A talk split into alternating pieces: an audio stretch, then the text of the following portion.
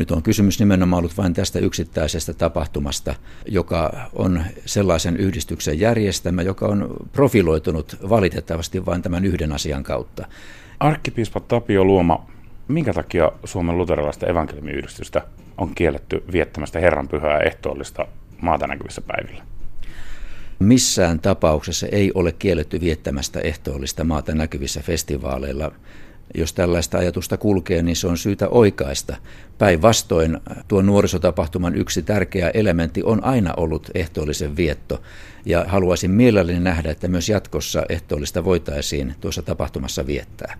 Tapa ja menetelmät, joilla ehtoollista on järjestetty ja on ajateltu järjestää, eivät ole linjassa sen kanssa, mikä on meidän kirkkomme käsitys ehtoollisen merkityksestä. Ja siksi on tärkeää, että tässä asiassa pyritään löytämään ratkaisu, jossa kirkon linjaus myöskin on mukana. Mitä haittaa siitä olisi, että Turussa urheiluhallissa olisi kerran vuodessa ehtoollinen, jossa kapit ovat miehiä? Viime syksyn kokemus osoitti sen, että tämä asia ei ole ollenkaan niin yksiselitteinen kuin mitä ehkä aikaisemmin on ajateltu.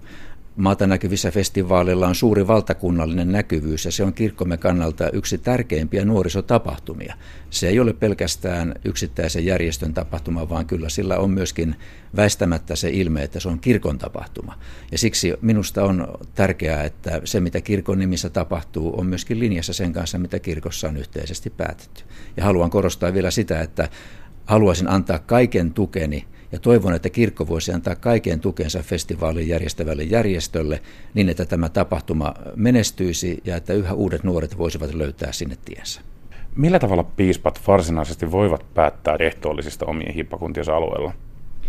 Keskeisessä roolissahan tässä asiassa ovat, kuten niin monessa muussakin asiassa, paikalliset kirkkoherrat – ja kirkkoherran, joka on muuten minusta meidän kirkkomme kaikkein tärkein johtajan virka, niin juuri kirkkoherrat joutuvat kantamaan sen, sen helteen ja ne paineet, joita tulee vaikkapa tämänkaltaisissa asioissa.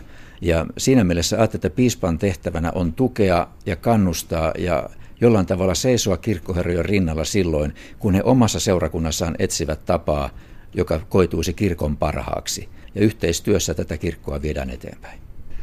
Tässä varmaan nousee joka tapauksessa huoli, että aikovatko piispat nyt pakottaa kaikki hengelliset kesäjuhlat uuteen käytäntöön ehtoollisen suhteen?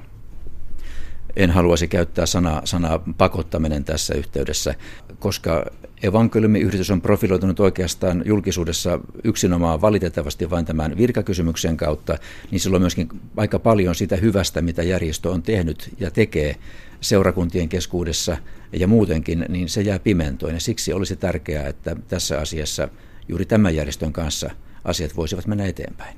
No mikä sitten olisi se tapa, että Slave profiloituisi jotain muutakin kautta kuin naispappaiden vastustamisen kautta?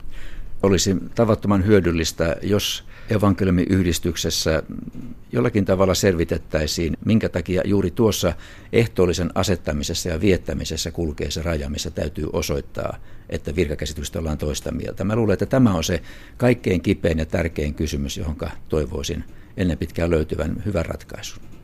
Arkkipiispa Tapio Luoma, otit vastaan uuden viran juuri ennen kesälomaajan alkua. Paloiko lomat vai onko arkkipiispalla aikaa kesälomalle? Kyllä minä hieman saan kesälomaa pitää. En ennättänyt yhtään tässä viran vaihdosvaiheessa hengähtää ja nyt sitten tuntuu siltä, että kyllä se loma kieltämättä varmaan tarpeeseen olisi. Kiitoksia arkkipiispa Tapio Luoma. Kiitoksia.